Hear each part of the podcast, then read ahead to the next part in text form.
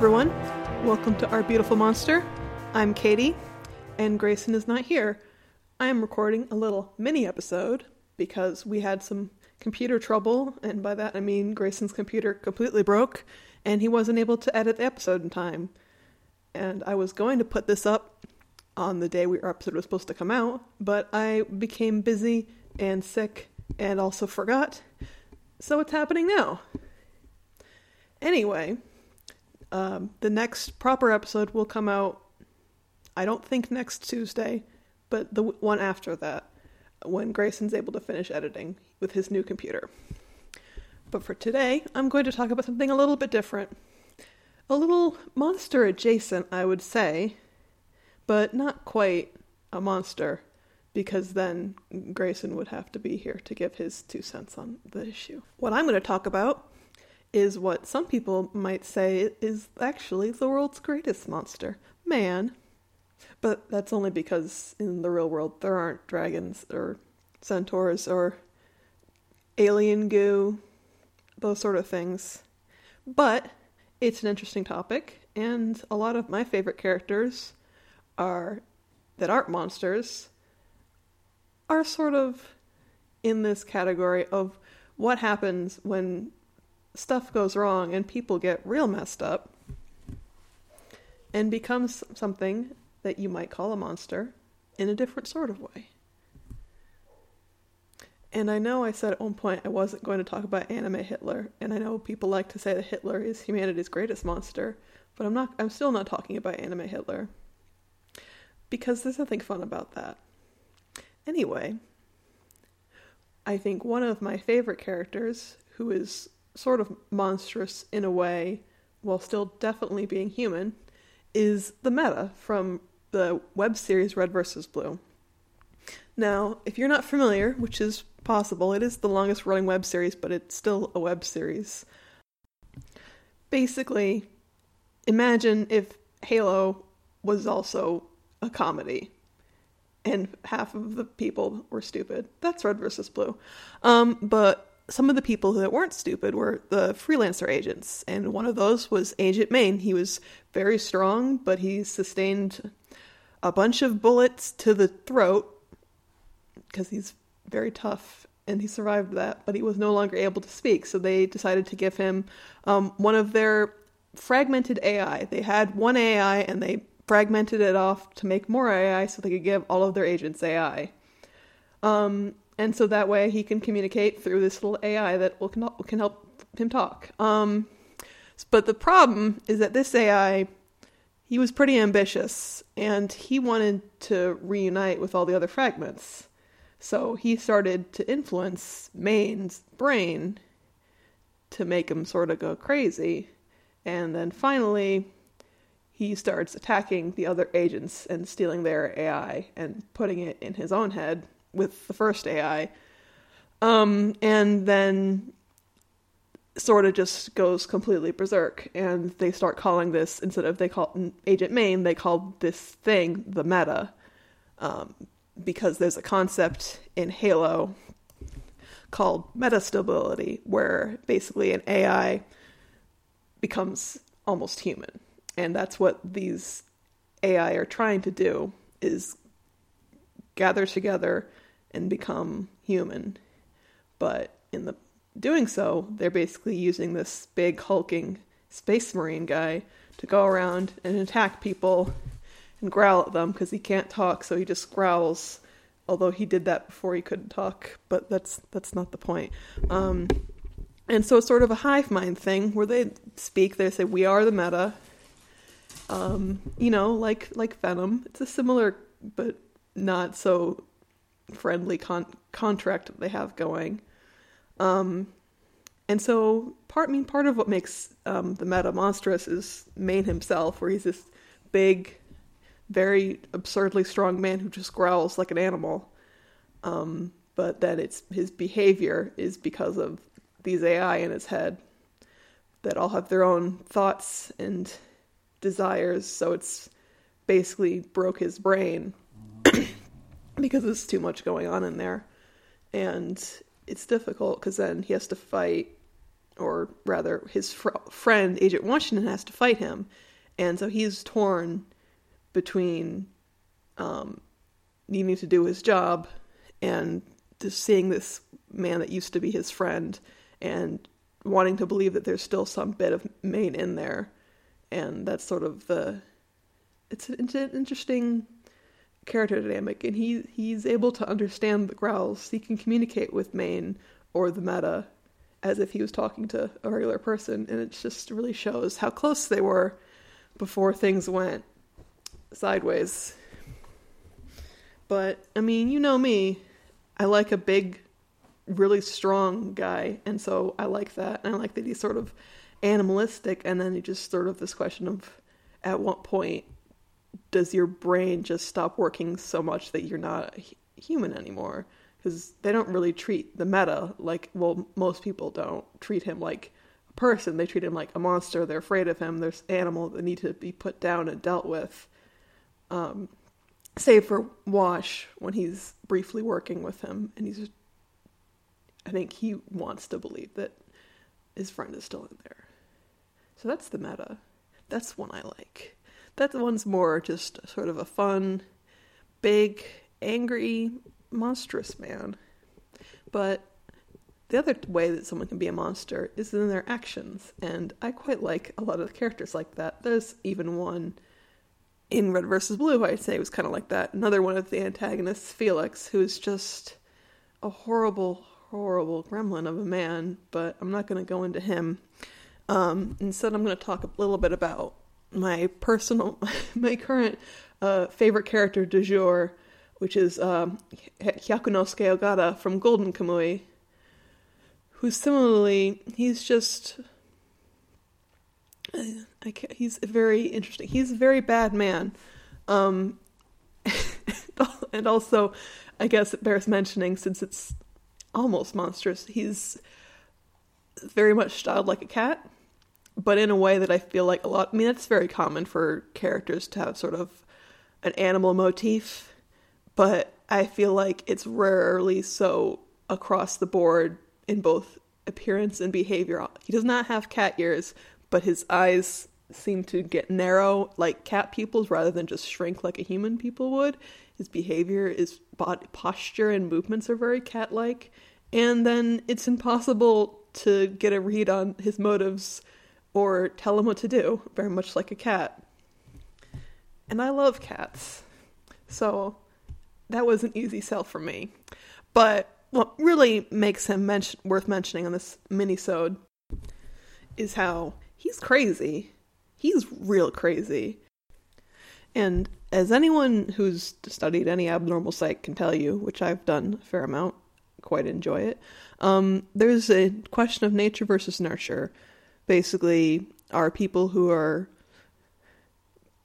monsters and murderers and all that. Is it are they born with that capacity or is it have something to do with how they're raised? And i think most people agree that with any sort of be- human behavior it's a combination of both. And i think ogata's a good example of that because so he was born an illegitimate son. His high-ranking military official father abandoned him and his mother and then his mother basically went off the deep end because of that. So he didn't have any parents to really properly raise him. So he was neglected and neither probably didn't get a lot of affection. But then he did a whole lot of bad stuff. And there's a point where you have to say these things happen to a lot of people. Most of those people don't grow up to be horrible monsters but it's still interesting to see these fictional representations of when it does go that way. Um, Ogata went on to kill his mother, kill his father, kill his half brother. Two of the father and half brother were vaguely on orders, but it's still weird. Um, and the way that Ogata functions, he doesn't function great, but he feels that he's fundamentally lacking something, which makes sense given his behavior. He doesn't seem to care or have empathy for anyone else. Um, but I don't think he wants to be that way. And so, whenever people challenge the way that he sees the world, which is that things like love or guilt or any of these emotions that he personally can't really get a grasp on, that those are fake and made up, and people are just pretending because that's the way that you're supposed to act. And so, when people challenge him that him in that, or in thinking that purity doesn't exist and that everyone can be driven to be the way he is and just murder. Um, whenever that's challenged, he basically loses it. And I think that's interesting. Um, it's almost like he has this sort of coping mechanism that's also a worldview. And it's just fascinating that I think that that could happen. I think that the human mind does what it can to help you survive. And if that means it has to construct this elaborate facade of everyone's all pretending to act the way they do because you don't understand it, it's interesting. Um, and I think it's interesting that despite the fact that he's clearly this, I mean, he, he's a monster, he's a terrible person. Those are just some of the people he's killed. Um, and he, he solves a lot of his problems trying to shoot people in the head because he's a very talented sniper. Um, and so he uses that skill to try to fix things when he needs to. And I think he is lacking a lot of empathy, but at the same time, he claims that he doesn't feel guilt, but he's haunted by sort of the apparition of his brother that he killed. And I think that that's sort of the definition of of a guilty conscience, isn't it? Um, and so I think a lot of what he says about how he feels isn't necessarily accurate. And I, I mean, it's kind of an unreliable, not narrator because not the narrator, but I mean, I'm a writer, and so I really like these sort of in depth looks at characters. Um, and I think that deep down, he wants approval, he wants affection. He doesn't know how to ask for it or even what it looks like because he was never really given it. And so he goes and follows these powerful men who he thinks might it's a, I mean it's a stand-in for his father that he obviously deep down wanted but then he didn't once he was confronted with his actual father he didn't want his approval because it's like what has he done? He abandoned him. And so he just goes around looking for someone to care about him but he doesn't have the tools to earn it or ask for it. And Golden Kamuy is ongoing, so who knows what might happen.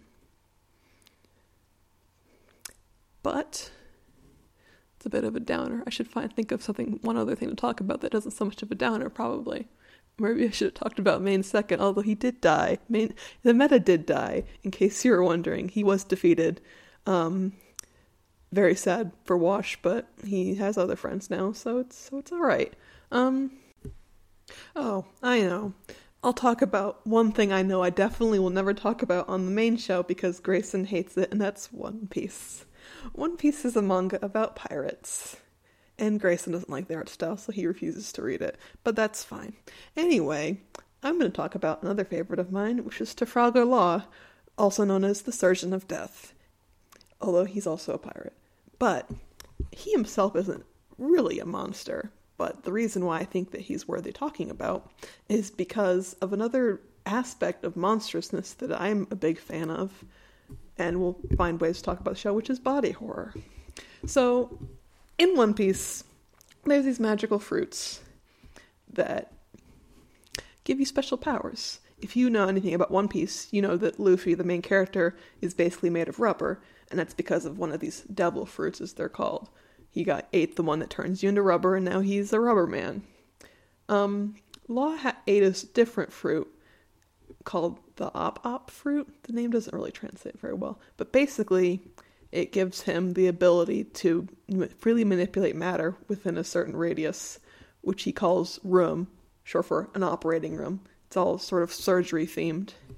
But the weird thing about the way that it works is so he'll do things like the Marines, which are the enemies of the pirates, will fire a cannonball, and he throws up his magic room. It's not an actual room; it's just sort of like a sphere of magic. Um, and then he'll move his hands around, and then the cannonball will swap places with one of the Marines' heads, and they'll all freak out. And the crazy thing is, the heads, there's no damage. The Marine's alive, his head's still alive. He just has a cannonball, and where his head should be, and his head is on the ground. And that's messed up. And that's sort of what Law will do is he does these horrible sort of dissections of people and they're still alive. And so they at one point they like find a one of his victims and it's this samurai and his head's in one place his body's in another place the other half his legs are in a different place and they have to piece them back together. And you can you can just piece them back together stick them back together and they're fine again. It's just a very strange way and he could have I mean Oda, who's the author of One Piece, could have made it horribly bloody and violent and gross, but he didn't. He just made it this strange, strange thing, and Law does a lot of weird stuff with it. He, uh, when he first gets the power as a child, um, now this is some special inside information that I got from the, the side novel, which is about Law's backstory, so only real Law fans will know these details. this is important. But um, he, when he was a child, he had an un- incurable disease, which was basically a buildup of a toxin in his body that everyone in his hometown succumbed to. And he was able to surgically remove the toxin using the powers of this fruit, because otherwise you couldn't surgically remove some, something on that level without just dying. And he had to cut out his own liver to do this. And that's messed up, especially because he was like 13 at the time. But he did it and he survived, so he's the only survivor uh, of this illness from this town. And if you're familiar with shonen manga tropes, you say, oh, he's the Sasuke. And that's, yeah, basically he's the Sasuke of One Piece. Um, but it's just he really I mean he's kind of a weirdo. He's kind of a grumpy goth weirdo, which I enjoy. One of his favorite things to do is an ability where he will just sort of tap someone's chest and then their heart comes out in his cube. And then if you mean if he squeeze it's still your heart, it's still functioning. And so if he squeezes it, it'll be bad and it'll hurt a lot. I mean, I don't know if I mean, I don't know how. I mean, you can't really squeeze someone's heart in real life, so I can't really say how it would work in real life. But it's not good. Not good if your heart gets squeezed. And so you will use that as like a like sort of a way to hold someone hostage. And it's it's crazy. I mean, and of course for some reason the cube is clear so you can see the heart because it wouldn't be cool otherwise. I don't understand what that clear cube is made out of, but it's fine. It's fictional. But that's just it's just some fun good old fashioned weird anime body horror. And I respect him and his commitment to doing these things the way that he does them. Um, but yeah, I think that's enough for a little mini-sode. Just a couple of weird characters that I like that are monster adjacent in some way or the other. I'm sorry this episode wasn't really funny. Was mostly just me rambling, but we'll have a proper episode back up as soon as we can get it up. And, well, we'll see you all then. Um, make sure to check us out on Twitter at obmonstercast or email us at ourbeautifulmonster at gmail.com. And if you have a second, if you could rate and review us on iTunes, we would really appreciate that. That's all for this time. Grayson's not around, so I can't ask him if he has anything else to say. So I'll just say, get out of my swamp. Bye.